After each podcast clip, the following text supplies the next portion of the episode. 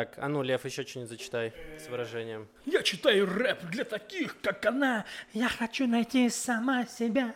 Я хочу разобраться, в чем дело. Помоги мне, помоги мне.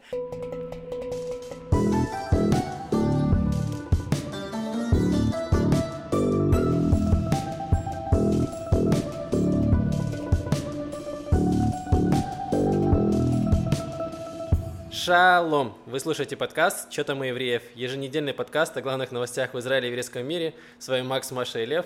И сегодня это шоу по домам. Сегодня мы в гостях у Маши Малых. Я, меня еще пошутила про то, что еженедельный подкаст. Э, очень смешная шутка. Мне кажется, пока лучшая шутка в этом подкасте. Э, Да, друзья, извините, пожалуйста, на самом деле было тяжелое время, потому что я за пять недель провел в карантине четыре из них, если что. Вот, за последние вот пять недель, скажем так, очень сложно было писаться, тем более еще Макс уехал тоже в отпуск. Да, я был в отпуске, тоже расскажу про это потом. И сегодня мы в гостях у Маши Малах. Маша, что ты расскажешь нам про свою квартиру? Э, За моей спиной вы можете видеть э, работы художника Мандриана, в котором оформлена кухня. Эм, да, слушатели не видят, но для патронов я сфоткаю кухню. Подписывайтесь на наш Patreon. Видите, все не зря. Это Новый пиар-менеджер подкаста сегодня Да. здесь на месте. Да, это, это же квартира, в которой мы проживали. Вот все, что я рассказывала про квартиру, это она. Там где теща жила. Да, она уже улетела в Голландию. Мы здесь одни. О, да. Круто. Да. Э, ладно, давайте поговорим про пятиминутку рефлексии. Лев, тебя можно поздравить, теперь ты разведенка с прицепом. Ну, если считать меня прицепом, то да. Но на самом деле, да, ну и, да и нет. То есть я летал в Россию, чтобы развестись, и наконец-то теперь для России я разведенный.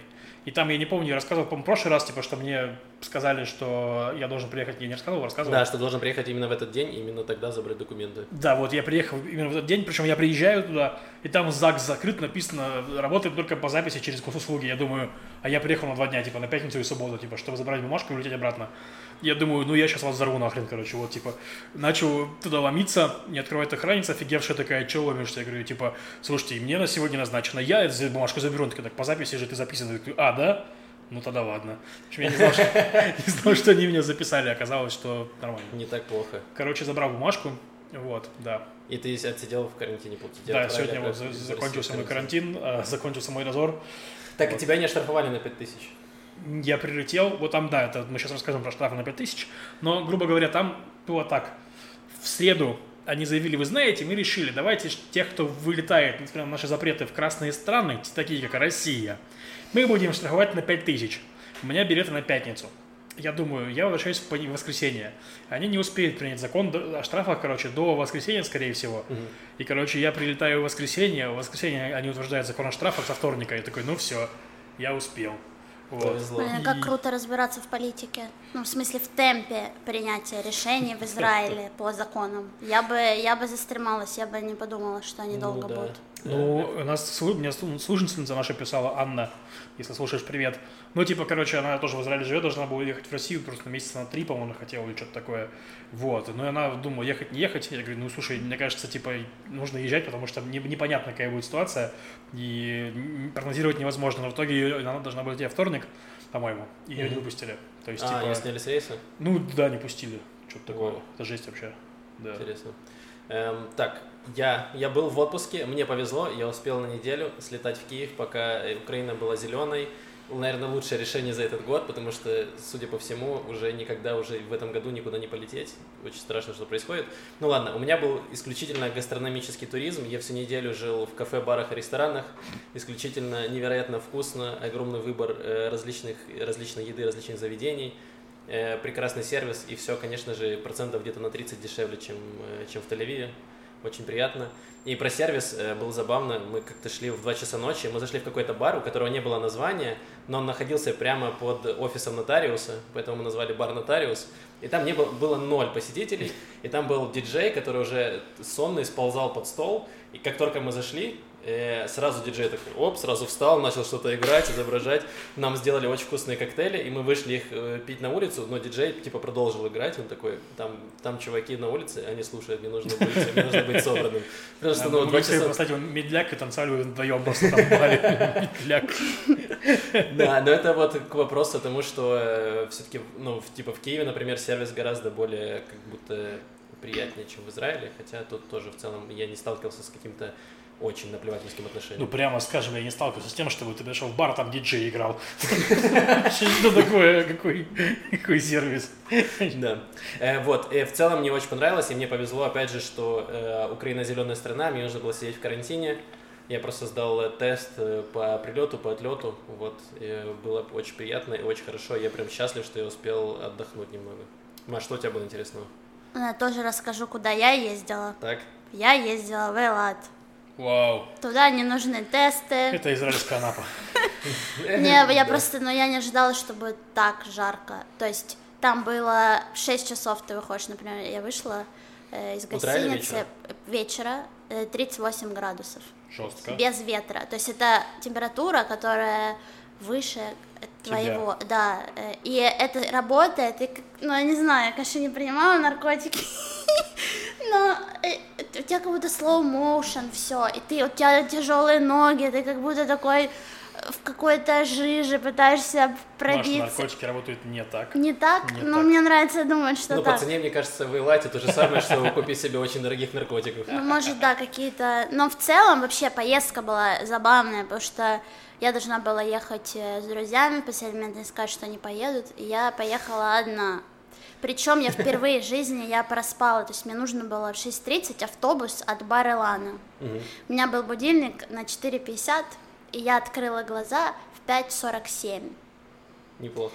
И я просто подорвалась, зашла на автомате в душ, вышла из душа, взяла рюкзак, вот так все это закидала, выбежала, побежала на остановку на автобус, и я приехала зайцем, потому что на Равкафе ноль денег было. Я думаю, утром пойду пополню Равкаф, спокойно. Ну, в общем, жестко, но я успела, все нормально. И это там было много студентов, то есть эта поездка, как бы не то, что я вообще одна, то есть это была группа студентов, и были места под, э, а, ну, репатриант, новых репатриантов. Так это от Барлана, от универа везли? От разных универов. А, там были разные универы, просто для студентов и для э, новых репатриантов. Просто чтобы показать, как, как бывает жарко в Израиле. Вот так вот жарко, вот 38 сдохнуть можно, да? Да, поехали обратно. Не, ну в целом там достаточно э, умный был распорядок дня, то есть если там ну, привозили на море, то это было там до 9 утра, до 10 утра, то есть да, это рано, но угу. тем не менее, там, э, кто не знает, то море там всегда холодное, то есть прикол угу. в том, что тебе очень жарко, но при этом ты реально, когда заходишь в воду, ты освежаешься, угу. вот, потому что в Тель-Авиве море работает по-другому. Да, да, да. Эм, там есть некоторые поломки с морем, э, вот, и, и, ну да, но было, конечно, забавно, потому что я представляла поездку со студентами немного как американский пирог. Я думала, что там... меня даже не трахнули, да?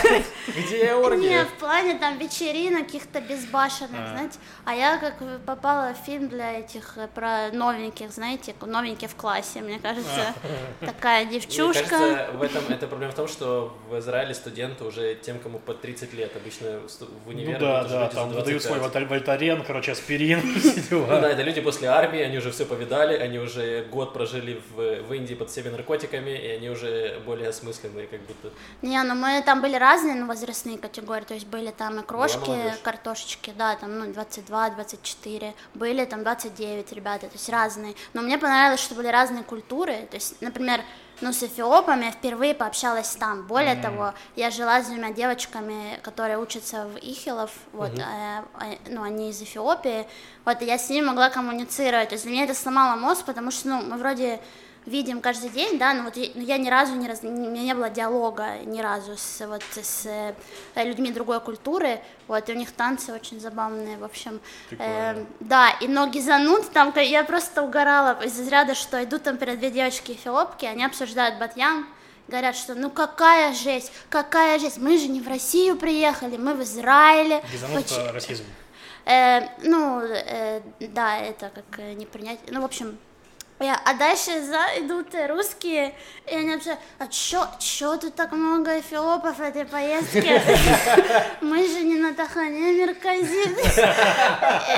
Они идут просто друг за другом. Это, в общем, такой перекрестный гизанут, я его назвала. То есть такой слои, в общем. Ну, что в этом весь Израиль, мне кажется, все жалуются, но при этом все кайфуют. Ну, хорошо, что есть такие поездки, которые хоть чуть-чуть приоткрывают другую культуру. Для Да, и хорошо, что ты людей. понимаешь оба языка, и поэтому можешь и тех, и тех э, обсирать. Да, А да. то иначе получается... Блин, ты типа, могла бы их стравить, сказать, что они тех Да. называют.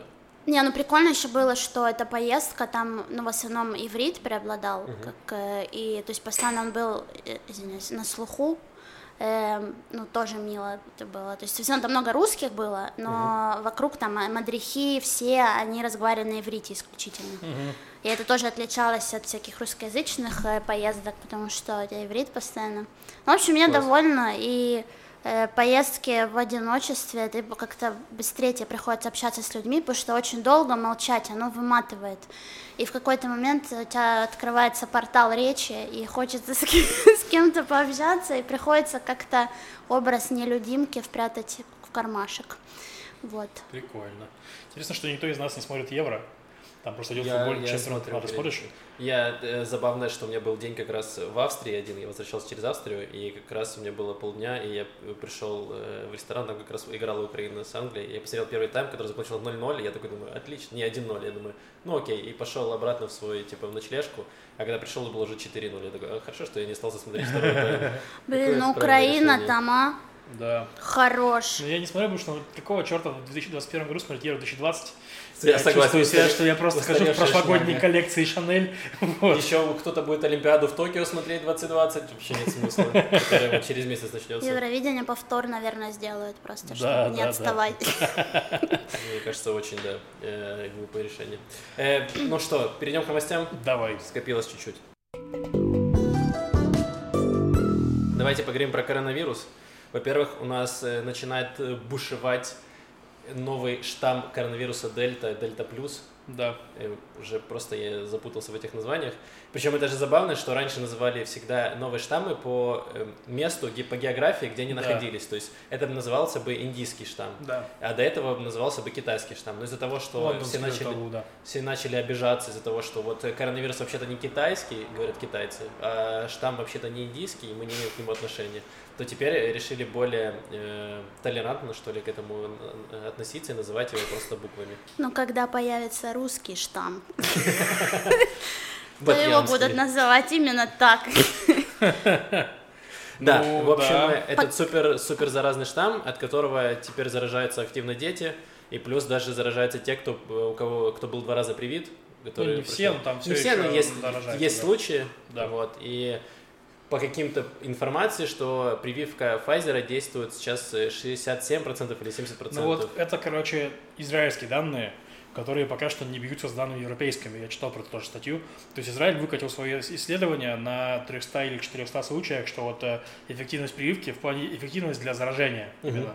То есть что заразиться стало, то есть раньше она, она защищалась эффективностью там 95%, а сейчас типа 67%. Но европейцы, которые сделали гораздо более масштабные исследования по этому же штамму, типа, они говорят, что нет, там, ну, типа, так те же 90% плюс-минус, типа, остаются у нас. Окей. Черт его знает, кто прав, ну, посмотрим чуть Ну, дальше. проверим, да. И Да. что у нас прямо сейчас есть? Э, По-моему, в прошлый раз рассказывали, есть ограничения, что в закрытых местах нужно носить маски, общественный транспорт, все магазины, э, все вот эти вот вещи. Пока все остальное без изменений. У нас не очень много тяжело больных. Э, По-моему, сейчас 3, 40. да, 3 тысячи зараженных, сейчас 3-3,5, очень много детей, подростков, поэтому сейчас главная самая опасность это вот школьники, которые разносят в школах инфекцию между собой. Ну, так и было, так, так и разнесли ее, привезли из-за границы, и потом школьники, дети раз- разнесли это дело все. Да, и э, сейчас у нас вводят ограничения по прилету в Израиль, то есть даже если ты прилетаешь из зеленой страны, если раньше как это работало, ты прилетаешь, ты сдаешь тест э, на коронавирус по прилету, и ты свободен, гуляешь. Вот, но сейчас они решили, что...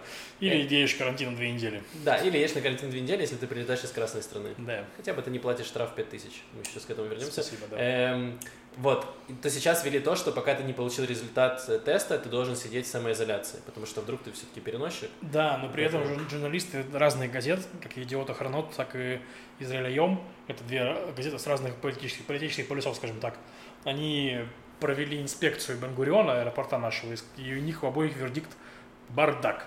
В том плане, что они сделали грамотную вещь, типа Мин- Мин- Минтранспорта, что теперь все прилетающие, все самолеты, прилетающие из красных стран, прилетают в отдельный терминал, в первый терминал.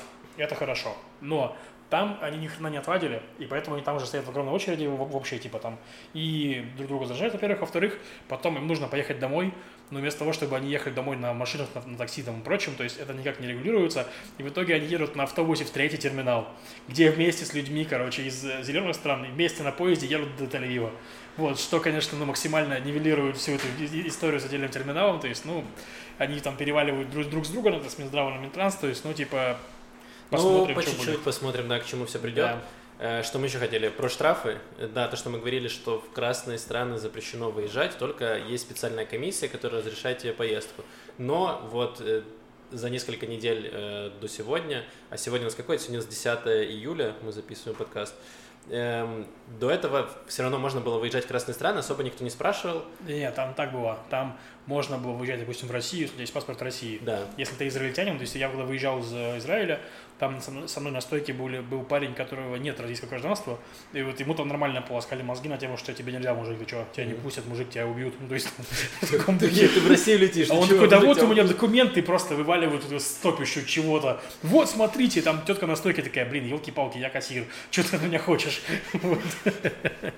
Ну и, короче, там мало того, они обещают смотреть штампы в паспорте. Типа, если ты не если ты вылетаешь через какую-то там зеленую страну ага. в Россию, то уже но залетаешь обратно, они проверят, нет ли у тебя штампа российского, чтобы тебе... А, видишь, вот до этого они не проверяли, видимо, это сейчас они начали проверять. Вот, ну это я читал такое, опять-таки. И еще есть тоже интересная новость про эту комиссию, ну, то есть, я не помню, рассказывал в прошлый раз, не рассказывал, что комиссия, это, которая по экстренным случаям работает, типа, у нее стоит автоответчик, а вам, вам, вам отказано. То есть, типа, ты в любой день с любым письмом туда шлешь письмо, типа, вот, мне там это, умирает жена, там что-нибудь можно выглядеть, отказано. Нет, совсем умирает, отказано. И, короче, если ты их раз 5, 6, 7 отправишь это письмо, тебя переведут на апелляцию, и там у тебя есть возможность поговорить с реальным человеком, типа, то есть, такая история. Потрясающе. Но...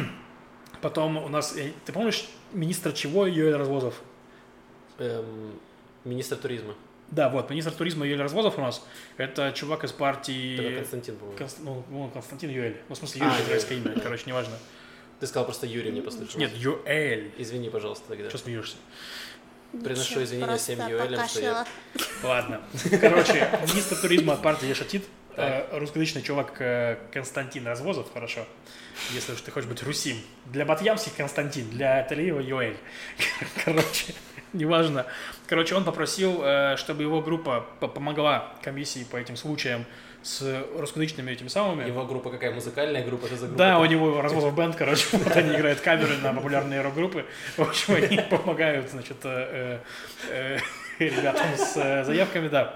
Ну и процент, процент удовлетворенных заявок вырос там до 30%, то есть, типа, что стали реально читать хотя бы то, что люди пишут. Просто они тебе записывают песню в, в апелляцию, ну, когда ты, типа, отказ присылают, они тебе отказ в песне посылают, чтобы ты не так сильно расстраивался. Ну, вот такие вот истории с коронавирусом. Вот, ну, так, а что летать, я не поняла, э, разъясните самое главное. Так. Э, летать-то можно сейчас? Вот если я хочу полететь, например, в Италию. В Италии сейчас можно. не нужны там даже да. тесты, им нужно просто сертификаты вакцинации. Ну, на въезд. На выезд да. нужен будет, на въезд в Израиль нужен будет тест. Но да, я да. не сижу в карантине после Италии. Нет, смотри, ты прилетаешь из, из Италии, э, едешь в карантин, сдаешь тест да. в аэропорту и едешь домой в карантин. На Сидишь сутки, дома, пока не придет Пока тест. тебе не придет смс, что типа у вас отрицательный результат. Вот, а все. Украина? То же самое по-моему, красная наша, нет? Зеленая? Нет, Украина зеленая. А, Украина зеленая. Вот Беларусь сделали красный, но вот, да. Э, вот, э, Ясно. да, Украина зеленая точно так же, причем э, в Украину там даже не надо было... Я сдавал, мы сдавали тест э, в Израиле по отлету, и типа, потому что там тоже в Украине тоже по прилету нужно сдавать тест, но я приехал с израильским тестом, и такие, да, окей, можешь ничего не сдавать. А, и все. То есть в целом э, система хорошо отстроена, и, э, допустим, вот э, когда я переходил границу в Австрии, там тоже я просто показал справку вакцинации, тест, и все, они такие, все, иди делай, что хочешь. Прикольно. А у меня сейчас знакомая в Лондоне, там на дом отправляют тест и ты его кидаешь, то есть тебе приходит такой пэк, два пэка, один да, когда прилетел и один когда улетаешь, ну супер удобно. И ты сам и там себя ковыряешь в носу. Сам себя ковыряешь в носу, запаковываешь обратно, и там где-то вот эти урны, знаете, как похоже на когда пластик перерабатывают, угу. туда, куда бутылки закидывают, такие урны, куда ты, ты кидаешь этот тест, и потом тебе приходит результат э, ну, на Прикольно. почту. Но это все настроено на типа граждан, которые сознательны. Да. То есть ты же можешь в носу поколупаться у кого-то другого, по факту. Кота. Э, например, да. Там, где точно нет коронавируса. Вот. Или поколупаться не в носу, как говорится, э, всякие эксперименты. Э, так, ну, а главный вопрос, когда карантин? Так не должно быть карантина, смотри. Что, зачем нужен был карантин в целом? И э, для того, короче, проблема была в том, что э, коронавирусная эпидемия создавала большую нагрузку на систему здравоохранения. То есть у нас было очень много больных, которые перегружали больницы. Из-за того, что вакцины защищают там в 90% случаев от тяжелого заболевания, то есть если ты вакцинировался, то ты, у тебя если и будет болезнь, то она пройдет легко, ну, на 90% то количество тяжелобольных будет расти очень медленно. И прошлый карантин велик, у нас было больше тысячи тяжелобольных или что-то такое. То есть э, больше тысячи коек были заняты этими людьми. Сейчас 40, то есть, ну, При этом много людей умирало каждый день. Там да, по, по 20 человек. Да, умирало. сейчас как бы и смертность сильно низкая, и процент тяжелых случаев низкий. То есть я думаю, что пока счет тяжелобольных не пойдет на сотни, то не нужно ну, думать об этом. Да. Мне даже ну, кажется, вот я об этом... Но, как мы знаем, не хочу, конечно, акцентировать на этом внимание, но вакцины вроде как есть некий срок действия. Да. То есть, э, если вы давали на полгода, ну, сертификат, да, этот да. был, да. То, вероятно, какой-то момент мы получим опять э, ну, волну уже говорили, штаммов. Что будет в третий раз. Говорили, по-моему, что третий Сейчас раз... Сейчас э, вот наш новый премьер-министр поручил э, разобраться и провести исследование, чтобы проверить, нужен ли нам третий укол и когда да. он нужен, типа, срок действия, потому что недавно выходило какое-то, не знаю, сколько научное исследование, что вроде бы вот э, вакцины как раз вот типа Pfizer, что они могут действовать даже больше, то есть больше года, то есть они сохраняются антитела в организме, и, в принципе, можно не прививаться какое-то очень длительное время. Mm-hmm. Сейчас это все, естественно, ну, потому что у нас нет никаких данных, сейчас это все проверяют, потому что вот Первые, мне кажется, вакцины как раз были сделаны в это время, год назад. То есть сейчас да. как раз прошел, проходит... Нет, такое были сделаны зимой, там, в декабре. Не, ну нам сделано, я имею в виду в целом, они же были разработаны раньше. А, То есть сейчас раньше. есть уже какие-то результаты, с которых можно брать, проверять людей. Вот. Ну да, да. То есть я думаю, что сейчас будем получать чуть больше информации по этому поводу и, и уже будем как-то рассчитывать. Но, естественно, уже есть, я знаю полно людей, которые считают, что это вот э, заговор Big Pharma, которые сейчас будем колоться каждую неделю всеми вакцинами, чтобы фармакомпании зарабатывали на нас деньги. Вот, но в целом... Это не, Мы тоже работ... не железные. Сколько можно уколов вообще? Сколько уколов влезет обычного человека? Да, должен быть какой-то лимит. Да, э, в целом, я думаю, максимум, самое худшее, что может сейчас произойти, это ведут какие-то ограничения в плане на сбор людей, в закрытых помещениях. Я не, не думаю, что будет какой-то локдаун или что-то с этим связано. Вот, но в любом случае нужно быть осторожными, потому что, как мы видим, э, можно заразиться, даже если у вас есть э, две прививки, все равно вы теоретически можете заразиться, и поэтому все равно нужно быть предельно осторожным и не сосаться со всеми. В смысле? Зачем я вообще подкаст записываю? А я в Эйлат зачем езжу? Не понимаю. Будьте осторожны, ребята. Короче, с ним не совсем все, короче. Это самое, что я Твой выбор. Да, Максим, ты больше потерял, чем приобрел. В общем, я что хотел сказать, на «Медузе» была очень интересная статья про Сингапур, по-моему, на «Медузе», э, в котором сингапурцы, короче, сказали для себя, слушайте, давайте признаем, коронавирус с человечеством теперь будут идти рука об руку до смерти. В том плане, что это будет как вирус гриппа. То есть нам не удастся локализировать вирус э, коронавируса, он слишком широко разошелся уже, и поэтому нам нужно с ним жить. Все, у нас будет все время коронавирус. И они сейчас разрабатывают план, как они будут, ну, типа, ежегодная вакцинация от коронавируса всего населения, как от гриппа, только, да, возможно, читал. более обязательная. То есть, ну, типа, ну, возможно, основное, это нас ждет всех, да. Там основной был пример не про вакцинацию как раз, а про тестирование. То есть там, типа, да. каждый день всех будут тестировать, то есть какие-то сделать экспресс-супер-тесты, дешевые, которые достаточно эффективны и которые быстро срабатывают. То есть, что каждый день, не знаю, ты вот ты идешь на работу, вот как вас проверяют температуру, mm-hmm. вот точно так же вас будут проверять э, тест на коронавирус, и все. И это поможет мгновенно отслеживать э, цепочку зараженных и локализировать э, пандемию. Пока в «Любовь, смерти роботы» не снимут об этом мультик, я не поверю. Я буду ждать «Черное зеркало». Мне интересно вот что. Давайте последнюю, последнюю штуку про коронавирус. Я где-то месяцев пять назад, по-моему, читал такую новость про то, что сделали стартап, э, который по кашлю определяет, есть ли у тебя коронавирус или нет.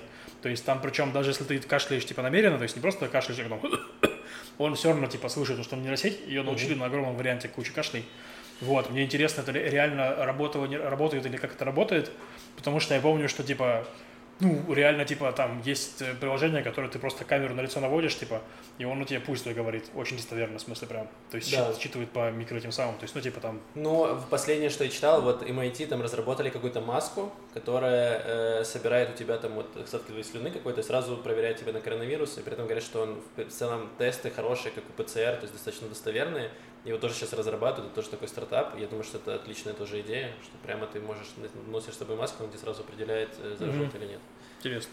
Э, Вот. Э, Давайте закончим с коронавирусом пока. Хотел На- бы на совсем этот закончить с коронавирусом. Давайте Ну, закончим хотя А бы давайте решим этот вопрос в этой комнате. Раз и навсегда. Давайте поговорим про политику. И там у нас э, был э, многострадальный закон о воссоединении семей, который э, провалился. Да, закон о воссоединении семей – это такая история, которая длится с начала этого века, с начала 2000-х годов. Что? Ну, просто звучит с начала этого века, и сейчас просто пошла... Просто как будто выпуск про скорость работы реально Кнессета уже в который раз. В начале 19 века был. Не-не-не, это про другое, это история другая, сейчас расскажу. Ладно, давай. Ну, короче, тогда была интифада, очень много было терактов внутри Израиля, были взрывы и прочее. И потом Ша- Шабак, это ваша внутренняя служба безопасности, провели расследование, выяснилось, что многие террористы, которые делали теракты, попали в внутрь Израиля по закону о воссоединении семей. То есть, грубо говоря, палестинский араб женится на, изра- на израильской арабке, получает возможность попасть на территорию Израиля и тут делает теракт. Вот, и, значит, они это самое запретили. Кроме этого, этот закон это некоторая медленная демографическая бомба, потому что она позволяет арабам проникать, э, ну как арабам, па- палестинцам легализовывать старость в Израиле и рожать израильских детей. То есть, грубо, грубо говоря, в будущем у нас будет больше избирателей арабов, чем избирателей евреев. Там стоит, ну, Звучит ужасно, просто какая-то селекция. нет, звучит как демография, то есть оно так работает в Ну плане, да. это Не-не, в плане, Ясер что- Арафат, типа в смысле матка арабской женщины, ты знаешь эту историю? Да, да. Но Вот, я, я не историю? уверен, что это Ясер, это сказал кто-то другой, это не Серафат. Ну, короче, приписывают, по-моему, Арафату, что он, он сказал, что наше главное оружие это матка арабская женщина, типа, что мы евреев перерожаем. Вот, поэтому, когда вот теперь, когда бомбят газу, и говорят, у нас умерли столько-то женщин и детей, так может не надо было это назвать оружием? Мы бы это не бомбили, возможно, ну, типа, серьезно, какого черта, в общем. Вот, и они, э, грубо говоря, закон, который э, говорит, нельзя арабам восстанавливать семью в Израиле, Не он, положено. э, типа, немножко не бьется с тем, что Израиль демократическое государство, где у всех равные права. Да, поэтому это очень странно звучит такое, что мы не позволим воссоединять семьи арабов, потому что они нарожают детей, которые будут голосовать за арабские партии. Это звучит очень Это страшно. звучит очень странно. Так вот, я, я, я согласен. И поэтому против этого закона выступают все там прогрессивные партии, типа там Мерица и прочего, консервативные партии, типа там условно Ликут, правые и прочее, они пони- ну, считают, что это опасность, которая ждет, опасность, которая уг- угрожает именно еврейскости Израиля, скажем так, что Израиль это два в одном, это еврейское и демократическое государство, то есть закон не очень демократический, поэтому он не принят как закон. Мне кажется, нужно добавить еще как что-то третье. Знаете, как кофе три в одном, нужно еще Да. что-то добавить в Израиль. Да, еврейское, демократическое, Э, ЛГБТ-государство. да, отлично. ЛГБТК. Да. Так вот, короче, закон не принят как закон, потому что его бы невозможно защитить в суде, он слишком всратый. Вот, поэтому он... Я представляю, что судья такой, этот закон отклоняется слишком сратый, уберите его. короче, он э, существует как некоторый указ, действие которого продляется каждый год каждым правительством. Вот, потому что, типа, он важный закон против безопасности, ну, который за- за- за безопасность Израиля. Вот. Такая история про этот закон. И он, если уходить совсем нем- немножко в экскурс, короче, это типа вот все упирается в арабо-израильский конфликт. Можно было бы сделать нормальный закон о гражданстве, который бы узаконил, вот, ну, грубо говоря, чтобы это была многоступенчатая структура, чтобы мы кому-то отказывали, кто у кого Мгм. есть террором, у кого нет, могли Лучше бы давать бы, да. М- Лучше проводили, могли бы давать кому-то вид на жительство, кому-то, то есть кому-то не давать права го- гражданских, ну, голосовать, в смысле, грубо говоря, ну, в смысле, типа, или не давать на какое-то время, ну, короче, блин, вариантов куча, типа, э, есть в Европе куча людей с видом на жительство, которые там живут, работают, платят налоги, но не голосуют в Европе, в той, ну, в той стране, где они живут, что они, типа, граждане другой страны. Но для этого нужно принять нормальный, там, какой-то израильский закон, ну, типа, там, что такое Израиль, какие у него границы и так далее. Да, ну, а это э, мы не можем, пока у нас Палестино-арабский, Палестино-израильский конфликт. Да, потому что у нас любят всегда перекладывать вот эти вот какие-то решения, которые были приняты во время там интифады или войны, и они просто такие, ну, давайте с этим разберемся потом. Так нет, дело в том, что И не могут разбираться с этим, нормально сейчас, потому что мы не можем пока что вот дописать вот эту всю израильскую Ну да. демократию. потому что мы что, что такое Израиль? Какие у него границы? Вопрос. Граждане Израиля это кто? типа люди, которые живут вот сейчас на, аннексированных территориях, типа это граждане Израиля или не граждане Израиля? А если они не хотят быть гражданами Израиля, кто они такие? Это все требует... Такое не рассматривается, чтобы кто-то Просто не хотел. Экзистенциальный кризис. э, Не, ну, нет, это я серьезно говорю, это очень стра- странная, сложная херня, то есть, типа, без, без, шуток. Вот. Да, это правда. Так Сложный вот, вопрос. и, короче, что в этом году произошло? В этом Так. году у нас коалиция, в которой арабские левые партии и, и- и сидят вместе с правыми. И, условно говоря, все, кроме Мерец и э, РАМ, это арабская партия, они в коалиции поддерживают законопроект. Вот. А оппозиция, которая у нас сплошь праворелигиозная, которая вся бы проголосовала, ну, кроме арабского списка, вся бы проголосовала за, за- за- законопроект, разумеется, они сказали, не, мы будем против голосовать, идите нафиг. То есть, короче, они сказали, нам важнее, что ваше правительство сдулось поскорее, чем вот, короче, принять закон. То есть, типа, сторонники, противники Нетаньягу говорят, что, мол, э, типа, чувак поставил свои личные политические интересы вперед э, интересов государства. Сторонники Нет- Нетаньягу говорят, а зачем вы сели в коалицию с арабами, чтобы, значит, э, такие законы, ну, не, не- ну, не думали об этом, что ли, ну, в таком духе. В результате теперь у нас э, это все вроде бы ушло в ведомство МВД, которым ве- ведает Агелит Шакет. А, и, собственно, про само голосование там, да, типа, у них было 59 за, 59 против, и, естественно, чувак из РАМ воздержался, и, по-моему, и чувак из Емины воздержался один. Потому что в Емине, это наша правящая партия ныне, короче, типа у нее есть один чувак, который не получил постов, и теперь он портит жизнь коалиции, там политически голосует против них, это Михай Шикли и так далее, то есть, типа, в таком ключе. И, ну, короче, сложно с ним. То есть, вот, и вот он воздержался, если не ошибаюсь, не Нетаньягу через него там борется с коалицией, закон не прошел, в, это не свалило коалицию, потому что, типа, им не хватает голосов для- вотума недоверия, потому что нужно 61, типа, у него нет, нету. Но из смешного, что смешно, что ликуют и Нетаньягу, и Айман Уде, и Ахман Тиби, это, короче, арабский список, типа, Да, да. то есть это, короче, у нас будет такой ло- лозунг, типа, короче, на постоянный, это Биби о Тиби. То есть Биби или Тиби. Тиби это а, арабский, естественно. Да, это самый такой радикальный арабский депутат э, в Кнессете. Да, да. А теперь и Биби, и Тиби такие... Короче, это, это забавно. Чудеса. Год, конечно, чудес. Продолжается.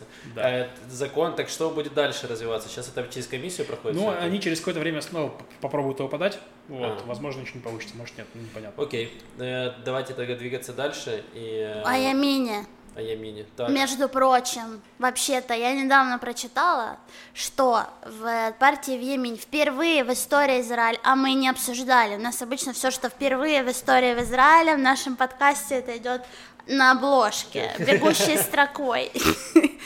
Вот, и что э, в Кнессет, депутатом Кнессета стала глухонемая женщина э, э, Ширли Пинто, ее зовут. Вот, и мы это не обсуждали. Она активно защищает то есть, права глухих и глухонемых людей, и она в составе Кнессета. Вот, это то, что я хотела сказать. Да, Делайте я- с этим, что хотите. Прочитал, тоже читал про нее, да, не, не- не сказали, действительно, на камень наш огород, Маша, спасибо. Короче, она реально принимала присягу на языке, естественно, ну, глухонемых, вот. И для нее там, ну, там в Кнесте есть целая команда технического обслуживания, которые с ней поработали, чтобы, значит, это самое, типа, как его, чтобы ей было удобно. Там про софт специальный поставили, там помощника к ней представили, который ей переводит речи всех. э, Ну, это, в принципе, бессмысленная фигня. Смысл переводить речи. Вот. И И какие он еще... такой, тут, тут он говорит про всратые вещи. Да, да, Просто такой, давай я тебе лучше серию Рика и Морти перескажу. Не- Российские комментарии, российские комментарии, оскорбления, оскорбления, российские комментарии, оскорбления Э. и уводят. Израиль демократическое государство. Да. И самое смешное нововведение, которое сделали, есть сделали в комитете лампочку, которая горит, если начинается голосование по какому-то законопроекту. То есть, а остальных, видимо, зовут сирены или звон- звонком в школе, знаешь, типа звон- звонок, все такие, ну пойдем проголосуем, такие из кабинетов вышли, пошли голосовать. Отлично. Да. Спасибо, что мы это обсудили. Спасибо, Маша, Спасибо, что Маша, что рассказала всему миру об этом. Так, давайте двигаться дальше. Будем двигаться немножко за границу Израиля. Хотя где граница Израиля, непонятно, где они заканчиваются. Давай про палестинскую автономию, все, что там происходит. А, ну да, я хотел сказать про это пару слов буквально, потому что про это мало кто говорит. Ну, в палестинской автономии недавно э, при задержании а, антивластного активиста он почему-то погиб. Вот. Так бывает. так было? Как ну, так случилось? если вкратце, то в палестинской автономии, до которой у нас есть сектор газа, есть ПНА. Типа, с ПНА там, по сути, правит диктатор Махмуд Аббас, который был наследник Ясера Арафата, который не выиграл ни одних выборов, потому что... Не, он выиграл какие-то первые не- в 96-м году или Ну, Ладно, в 92-м. 96-м, может быть, но это, это Арафат еще был жив, если что-то, да. Да, Не, как, короче, Короче, на суть выбор, в том, что выборах он победил. были выборы, не, на которых победил Хамас. На которых победил Хамас, но Хамас не пустили во власть. И в итоге там вот стоит Ясер Арафат сидит на, на власти. И, грубо говоря, он без выборов там правит железной рукой, и Израиль им в этом помогает. Ну, тут я лично тоже Израиль таких, окей, если там сделать демократические выборы, там выиграет Хамас нам не нужна еще одна газа под рукой, поэтому будем поддерживать чувака, который хоть что-то там, ну, сохраняет мир, мир, мир какой-то типа. Да, он держит в узде местных радикалов. Вот, да, да. Ну вот, но он уже старый, он уже слабеет, и с ним очень сложно. То есть, ну, грубо говоря, он ничего не, не изменит ничего, а его правительство коррумпированное достаточно. И поэтому люди против него выступают не потому, что он недостаточно борется с Израилем, а из-за того, что он плохо, плохо управляет э, да. автономией. Ну вот, и одного из этих активистов убили, там были большие волнения э, палестинцев против э, Махмуда Аббаса, и я, палестинская автономия запрашивала у Израиля э, запасы техники для разгона демонстраций, вонючки, бомбы-вонючки и прочие расточительные, которые в Израиле есть, чтобы разогнать этих палестинских арабов.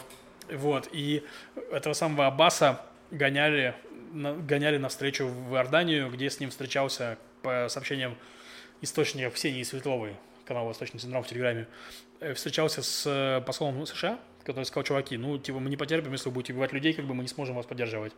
Это первое. А второе, то, что в Газу приехал бывший премьер-министр ПНА, э, я забыл, как его зовут, ну, некое арабское имя, вставьте свое.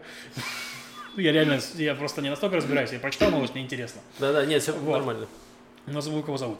И, э, ну, грубо говоря, это тоже аналитики говорят, что возможно, что США и Израиль поняли, что с Аббасом уже невозможно, он слишком старый, слишком стрёмный, и вот они отправили этого чувака, ну, как, как потенциального заменителя Аббаса, вот, в Газу сначала знакомиться с Хамасом, чтобы он, ну, не знакомиться, точнее, на переговоры с Хамасом, mm-hmm. типа, что, чуваки, скоро я там буду власть, давайте со мной что-нибудь замутим, и так далее, что, возможно, на него скоро заменит Аббаса. Вот. Это интересно. Это интересно, да. Посмотрим, что, что поменяется в отношениях между Израилем и ПНА, если поменяется руководитель. Пока не, по-моему, сменили, типа, премьер-министра. Да, да, да, вот, типа, типа после этих... компромиссное после, решение. Ну, такое, после этих самых, это, короче, протестов, да, они поменяли парочку людей, типа, что будет меньше коррупции, но э. э да, вот. понятно, все все понимают. Да. Ладно, давайте перейдем к реально важным новостям про кабанов в Хайфе, о которых мы говорим. Я недавно, ну, типа, мы все слышали про кабанов в Хайфе. Кабанов, да. Не так, не так давно мы их увидели. Мы с Машей как-то возвращались э, из Хайфа э, на машине, и мы проезжали, и мы просто уже субботу вечером, и мы видели просто как стая кабанов, их было, наверное, 15, 10-15, они просто атаковали помойку и жрали э, с мусорника еду какую-то все вместе. Mm-hmm. Вот, и это было, ну, забавно, с одной стороны, пока, ну, это все забавно, пока ты сидишь в машине, и ты можешь быстро уехать оттуда. Mm-hmm. Вот, возможно, это менее забавно, если эти кабаны начнут, э, как бы, к тебе докапываться, если ты идешь со сникерсом в руке, условно говоря. Вот, возможно... Э, Максима они... странные представления о жизненном цикле и питательном кабанов? цикле кабанов, да. В смысле, они же переезжают в города, они такие, они скоро будут жилье требовать, типа, где наша ипотека, алло. Э, вот, и, и, короче, проблема с кабанами в Хайфе очень серьезная, жители жалуются. Мэр Хайфы решила, что не было бы неплохо решить как-то проблему с кабанами, прошло два года уже, и она решила, что давайте мы их переселим в Зихрон Яков, в заповедник, чтобы по чуть-чуть, в общем, если кабанов просто выкинуть в дикую среду, они умрут, потому что они привыкли есть на мусорниках вкусную еду. Они такие, в смысле, а где вообще лапша китайская, где вот это все, где... Где сникерсы Максима, в конце концов. Да, да, да, где сникерсы, где сыр Филадельфия, почему я должен, типа, добывать себе еду, есть желуди какие-то, что происходит. И поэтому они решили, что давайте мы переселим их в заповедник, где более-менее, э, типа, вроде бы как и дикая среда, с другой стороны, с одной стороны, с другой, там их можно как-то следить за ними, что происходит. Вот, и э, решили, что это будет такой экспериментальный случай, все хорошо, но жители Зихроньякова вообще не обрадовались. Они сказали, типа, что происходит, и мэр Зихроньякова тоже не обрадовался. И э, все в итоге заговнили эту идею и сказали, что она всратая, и в итоге кабаны остаются э, жить в Хайфе. Кабаны довольны, я думаю. Нет, это реально жесть, там их очень много, в плане серьезно. Вы когда будете в Хайфе, у вас, мне кажется, если вы там погуляете несколько часов, то у вас не будет шанса не встретить кабана реально, что их там, они реально там как, как будут бродящие коты в Тель-Авиве, вот так, так же кабаны. Я одного видела прям возле дома, где я жила в Хайфе и они супер гибкие, они пролазят между решетками, я офигела, они же выглядят, а, ну, а он может так сделать, что он пролазит такой... Это жидкие кабаны. Жидкие кабаны, да. Но они адаптируются к среде, видят забор и как-то Не э, видят препятствий. да, какими-то метаморфозами В превращаются. общем, э, кабаны скоро захватят власть в Хайфе, просто э, захватят город. Я бы, не знаю, я бы эмигрировал бы в Израиль несколько десятков армянин, чтобы они делали из них шашлык, играли на нарды. Вот. Ну да, но это же мы все-таки гуманное э, государство. То есть из палестинцев можно, из ка- кабанов нельзя? Так получается? Ужасно. А Ну, может, как-то можно сделать, э, чтобы они не могли доставать мусор из баков? Это что, нужно перестать Так они мусорить? людей начнут жрать. Это что, нужно перестать мусорить? Не, Ну, нужно нет, баки по-другому. с, Еще не э, забывай, что есть просто добрые люди, которых реально кормят. Нет, во-первых, кабаны могут есть э, еду, которую оставляют кошкам, бродячим. Просто очень много и бабушек, и просто людей, Кошек. Которые, да, во-первых, они кабаны могут есть кошек теоретически, ну, вряд ли. Э, вот, но э, они оставляют, они могут есть кошачью еду, которая оставляет очень много, а кабан может легко отбить у кошки еду. В этом мы не сомневаемся. Во-вторых, из-за того, что в субботу у нас не работают службы, в шаббат не работают службы уборки, мусора скапливается очень много, что он не помещается в бак. И поэтому люди пакеты мусорные ставят либо сверху бака, либо рядом. В итоге приходит кабан, и просто в субботу вечером у них реально шабатний ужин качественный. Вот, они просто питаются... Трапеза. Они реально, это шабатная трапеза, они всей семьей приходят к какому-то мусорнику определенному, занимают столик там и просто едят э, то, что осталось. Вот бы Pixar сняли бы про них мультик, как был Рататуй про крысу. Так то же самое про кабанов. Блин, ну картинка, где кабан лежит на матрасе, мне кажется, весь интернет облетела. Да, я еще видела другого, где он в детском бассейне лежит на другом, э, в жару. Капец, там кабаны это... Нет, это, конечно, смешно, но я не завидую жителям Хайфа, потому что, ну, типа, э, ты ни- ничего ему не сделаешь, он огромный. Ну, в плане он здоровый кабан. То есть, типа, Можешь если... покричать на него. у тебя с ним, если у тебя с ним планы пересекаются как-то, да, типа, то это максимально неприятный энкаунтер такой. Ну да, так, ну, это очень жутко. Но если кабан вдруг на тебя разозлится, то да, нужно бежать очень быстро. Ну, вроде бы, я, пардон, не слышал, что люди страдали пока Да, кабанов. такого то есть не не было. было такого, чтобы кабаны там кого-то обижали, но то, что у людей понижается качество жизни, скажем так, типа, то Ну, есть, просто скорее кабаны не всего, знают да. еще правил ПДД, и это э, проблемы на дорогах возникают, потому что я слышал, что было какое-то ДТП с кабаном. Ну, вот интересно, что Блин, проще. ну и дети, они же маленькие дети. Ну, Может, если ребенок гуляет. Да, не, ну, в вот, смысле, типа, это может быть боятся детей, неприятно. да, что там Ну да, кабаны согласен. могут, э, ну, типа, или, или напасть, или ребенок не поймет, что с кабаном делать. Ну, еще Возможно, он армянин. Может, если ребенок армянин, и он не по силам просто кабана пока одолеть ему. Блин, я видел сегодня картинку, где, короче, для маленьких собак, которые маленькие, там, которые весят по 2 килограмма, 3 килограмма, в некоторых регионах, где очень много коршунов, для них делают специальную шипастую ту же самую, чтобы коршуны не могли их забрать. Думаешь, может, детям тоже нужны смешно. У меня в детстве была стычка с козлом. Так. Это жестко, ну, он прямо, типа, козел нападает на ребенка. Я ребенок. Тебя нападет козел. И Да. что ты делала? Ну, просто детям интересно, ну, мне как бы, я вижу там козочки, это, и, ну, есть главное, это черт с рогами. Ну, я там что-то хотела, и Возможно, не стоило обращаться к милиционеру так. я хотела козлят потискать. Вот, А, ну, я понятно, да. козел их, видимо, защищает. Слушай, я думаю, что ты по- попробуешь потискать кабанят, будет не самое Вот, я говорю, что с детьми у них любопытство, у меня Ну да, любопытство да. до сих пор, если что. То есть, в принципе, когда я видела кабана и его демонстрацию гибкости, спортивных вообще Хотела потрогать. достиж... мне хотелось по- по- побежать за ним, узнать, как он это делает, как он живет. А, анекдот. Так, подождите, анекдот. тест на лидерство для детей, типа, как понять, есть ли ли- ребенка лидерские за- задатки, увезите его в деревню, и кто будет кого гонять, он гусей или гуси его.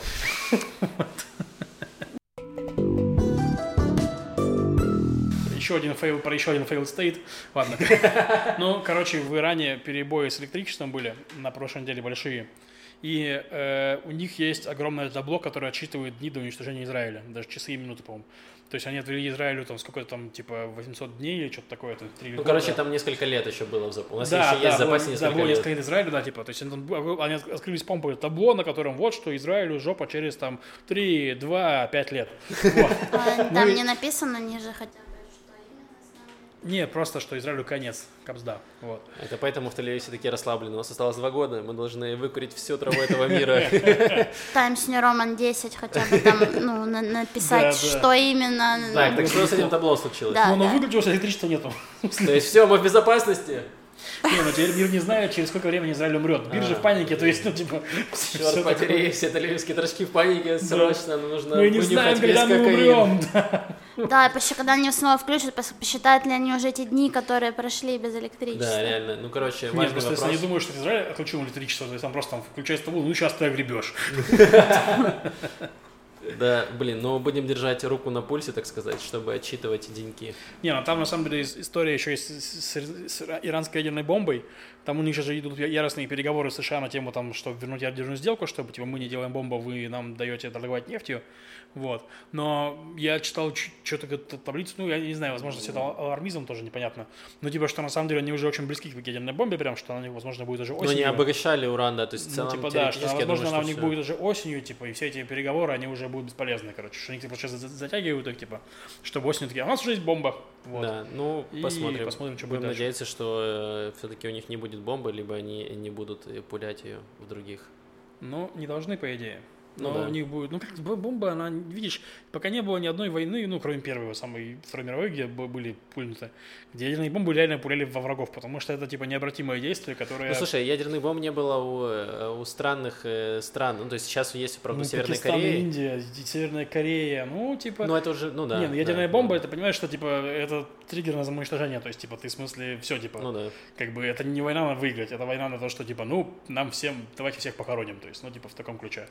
Хотя, Чё? да, наверное, ты прав. Не, ну типа это концепция ядерного сдерживания, то есть единственное, что ну Не, я подумал, что, возможно, что, знаешь, если ты веришь в загробную жизнь, э, то в целом, может быть, не так все и плохо. Ну, ты... Ну, обычно бидеры все-таки более прагматичные, чем те, кто просто верит в загробную жизнь, во-первых. Во-вторых, там есть проблема, что... сейчас скажу. Ну, другая проблема, что, типа, от, от иранцев ядерная бом- бомба может по- по- попасть в руки каким-то отморозкам, типа, короче, вот, типа, это уже хуже. Вот, собственно, в этом э, проблема, когда попадают вот в такие не супер демократичные э, Да. государства, потому что кто угодно может сейчас военным переворотом захватить власть, и что они будут делать с этой бомбой, непонятно. Мне кажется, даже если была загромная жизнь, и, например, евреи попадают в ад или рай, то там такое большое табло все равно. Ну, э, И так по кругу Да, постоянно. они такие приходят, да елки-палки.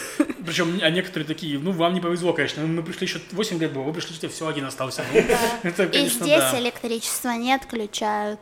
Да.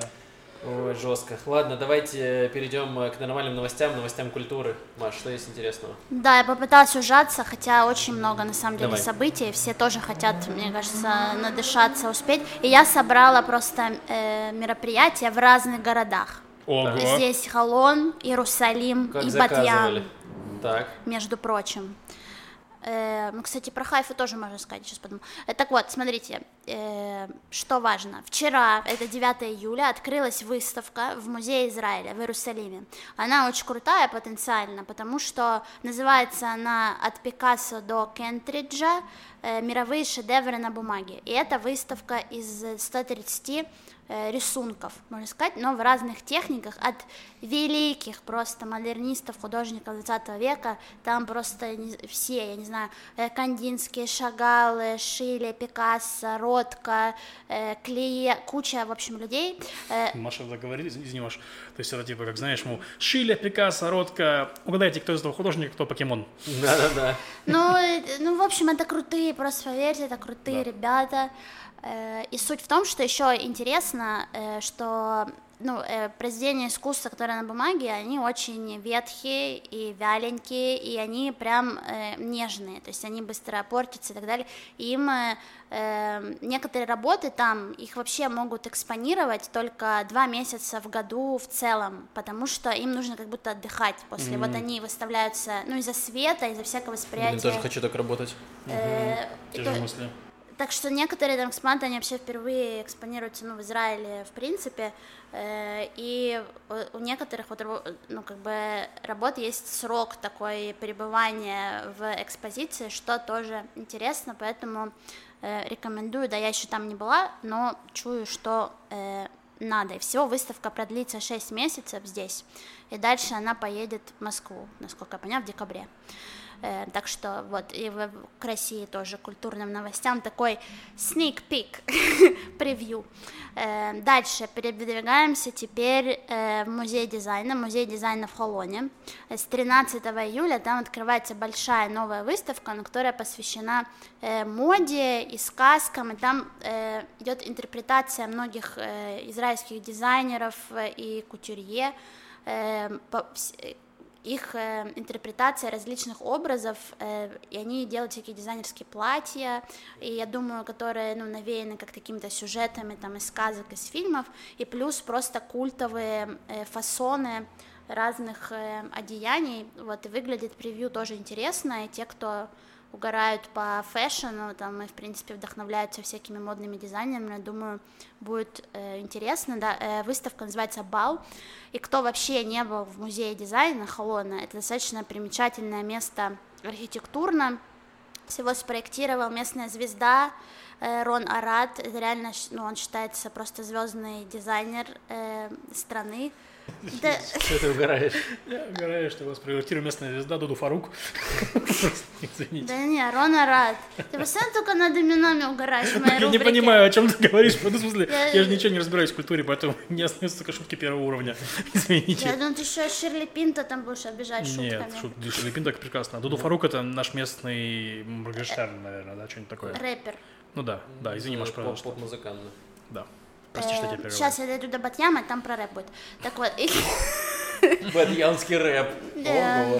Э, так вот, э, да, вот, и это архитектурно очень крутое здание, оно выглядит как такой спираль, и э, такой красного, ну, уже чуть поржавевшего цвета, бордового красного, и все туда многие приезжают фотографироваться, потому что это, правда, еще, ну, очень крутое место в плане локации, и там э, интересно работает свет и тень, э, но все равно, конечно же, я была бы не я, если бы не сказала, что очень здорово, если вы посмотрите на само здание, но зайдите вовнутрь тоже. Вот, но просто хотя бы погуглите, как оно выглядит, э, это очень круто. Э, дальше э, хочу сказать, что с 15 июля по всей стране в Академиях искусств э, стартуют выпускные выставки большие, которые ежегодные. Это крутое, интересное мероприятие, где можно проследить вообще тенденции в современном искусстве, которые сейчас происходят в стране, и плюс даже пообщаться с художниками, естественно, некоторые из них потенциально могут стать легендами израильского искусства. Ну, то есть, я не знаю, я люблю там как-то найти сразу ребят, которые мне, мне нравятся лично интересные, когда с ними пообщаться, но это может для моего проекта, который я делаю с галереями. Да. Эм... Подписаться на них в Инстаграме, смотрите, как они постепенно старчиваются. Не, ну они не старчатся, ну просто интересно, чем живет страна, вот и выпуск в плане искусства, и то, на какие социальные аспекты политические реагируют молодые художники, это тоже на самом деле круто.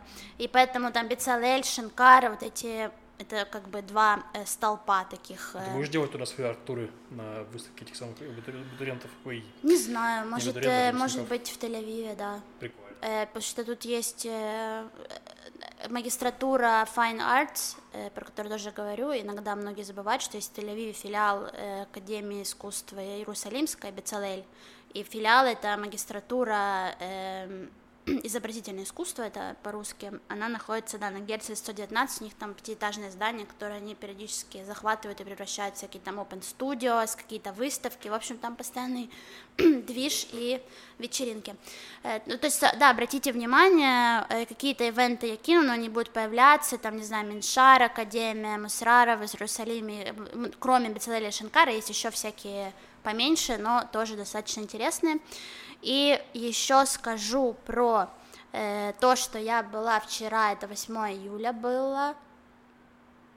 Нет, 9, позавчера, да. 8 июля, в четверг я была на открытии выставки в Батьяме. И там есть музей современного искусства. Э, я думал, выставка пивка. Не, Батьяма, о нем тоже забывают. И, кстати, я делаю тур в рамках своего проекта «Эстетика периферии» вот в музей искусств Батьями 16 июля. Я не знаю, выйдет ли уже подкаст, но... Никто не знает. но мало ли вдруг повезет.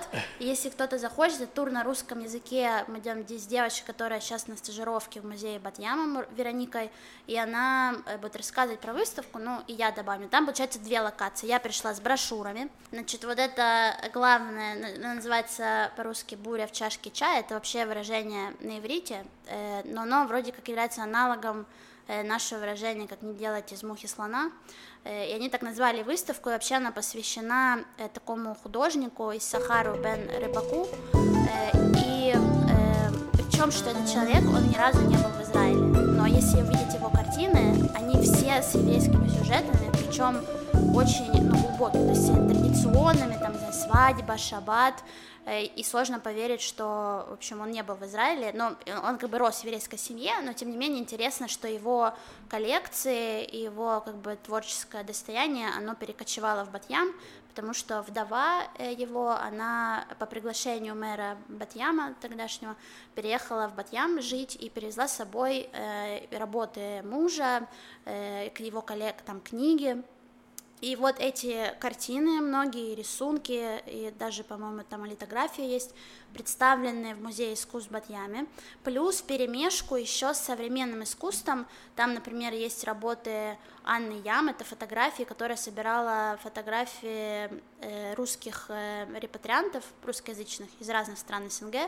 э, то, как они видели вот Израиль, и там много фотографий интерьеров, как они жили, или просто какие-то лица с улиц, весь какие-то ребята-гопники забавные, и они, получается, совмещи, совместили это все в такую экспозицию. А, и еще там много мебели такого периода, который называется Бидермайер это, это вообще, это история про желание долго, э, там, по-моему, 30 лет, это 34 года, э, это такое направление, которое придумали, как, знаете, функциональная такая мебель, но которая что-то типа Икеи, да, но чтобы буржуазия могла себе позволить на тот момент. То есть это что-то красивое, но, но не, очень дорогое. но недорогое, да. А, наоборот, недорогое. Не, не супер дорогое.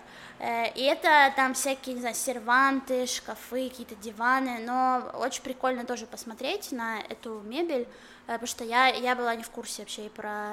Ну, он, правда, такой-то незначительный период, но, тем не менее, во многих э, домах и даже сюда, в Израиль, привозили вот, ну, вот эту мебель с собой, когда репатриировались. В общем, интересная история. Так вот, и это все экспонируется в Музее искусств в Батьяме.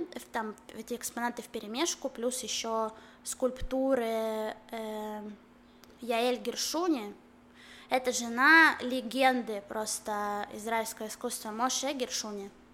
Э, ее там очень странные э, скульптуры, которые похожи на как надгробные плиты всякие. Но, слушайте, вместе оно все работает как ансамбль, интересно. Э, но и плюс еще... Ансамбль надгробных плит. Что может быть интереснее? Ну, это как такое, можно сказать, как и метафора, как пространство, что это не только что вот, ну, культура, как и мавзолей некий, ну, того времени. То есть, да, там какие-то существуют вещи, например, тот, тот же Бидермар, которого уже нет. То есть это уже, ну, мертвая история буквально. Э, то же самое, и, ну, оно переплетается все на самом деле.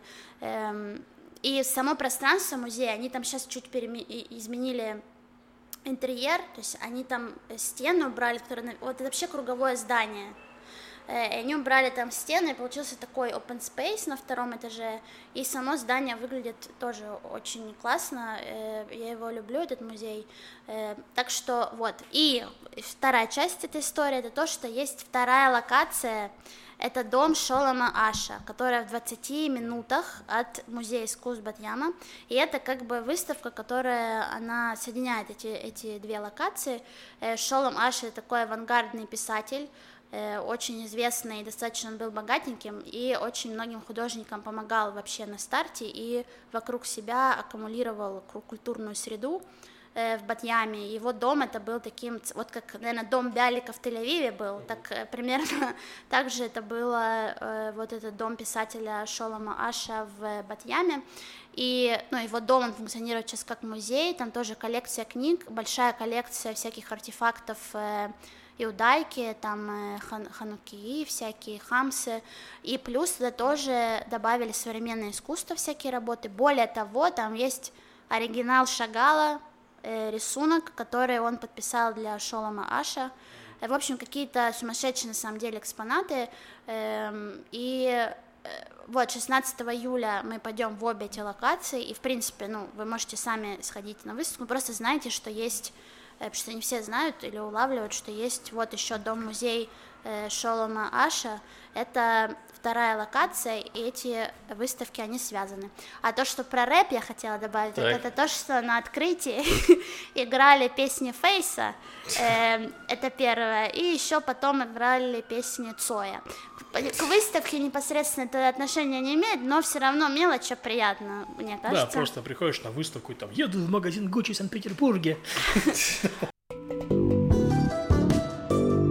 Спасибо, Маш, большое за э, новости культуры. Много А всего. заметили, как я с брошюрами была, как этот, который приглашает на сеансы... Поговорить о Боге. Поговорить Да, о Боге, да, или о чем, о зависимостях, о травмах. Поговорите с Машей о культуре. Она принесет вам брошюру. да. В- Освободить в своем сердце место для культуры. Да, это хорошо. Эм, так, на этом давайте на вопросы ответим. Да, давайте ответим. У нас есть форма под, под каждым выпуском на Ютубе и на подкастах. Есть ссылка на форму, где можно зада- задать нам анонимный вопрос. У нас последний пришел один ано- анонимный вопрос. Ребята, привет. Собираюсь в будущем переезжать в Израиль, и ваш подкаст очень помог э, начать ориентироваться в местных порядках и политике. Спасибо большое. Вопрос такой. В прошлом году бывший министр МВД приостановил процесс легитими- легитимизации онлайн-браков, заключенных по Зуму через американский штат Юта. Ты знал про это вообще? Я еще не знал, что можно в онлайне, типа, Через брак, YouTube. где-то котируется. Да. Какие последние новости? Мормоны там же живут, какого черта? Да, Какие последние новости по этому поводу? Слышал, что уже есть отношение суда, по которому браки обязаны подтвердить на территории Израиля, но достоверных источников не нашла. К сожалению, тут опять ситуация, что вы о нас больше лучшего мнения, чем мы есть, чем мы, чем мы есть. Вот. Но мы не знаем, я, я лично не слышал про э- эту историю с штатом Юта.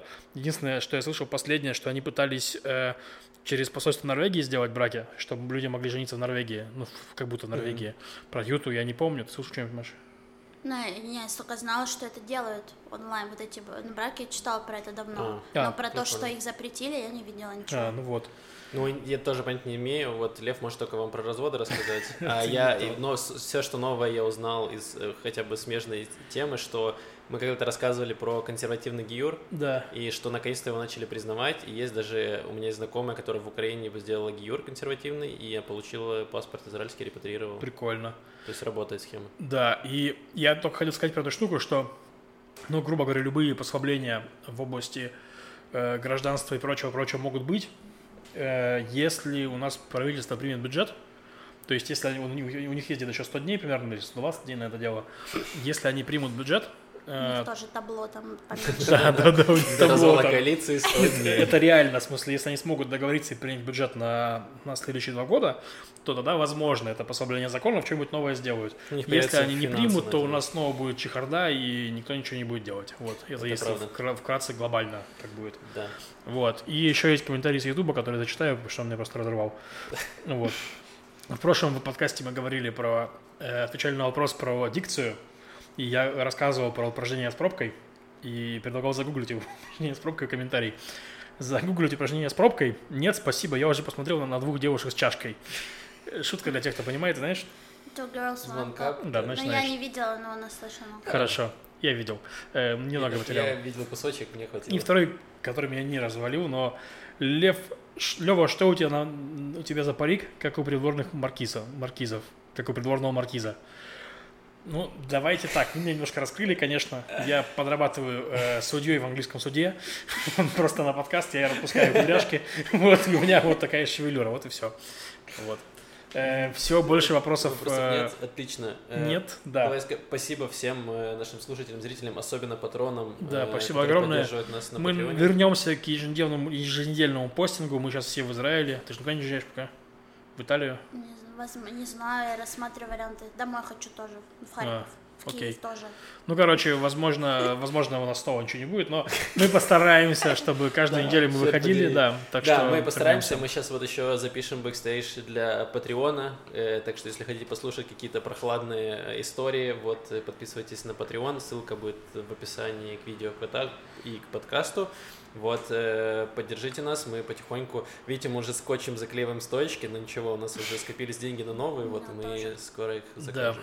да, у меня нормально. Э, ну, Лев, потому что самый богатый сидит в центре стола со своим ноутбуком и с хорошей стойкой. Теперь увидите, кто здесь главный. Э, вот, э, на этом все. Спасибо всем, кто нас слушал. Э, Спасибо вот, большое. оставля- Оставляйте свои вопросы, комментарии, э, пожелания, лайки, дизлайки. Вот, все приветствуется. Все, и услышимся когда-нибудь. Да, Все, всем пока. Пока. Пока. пока.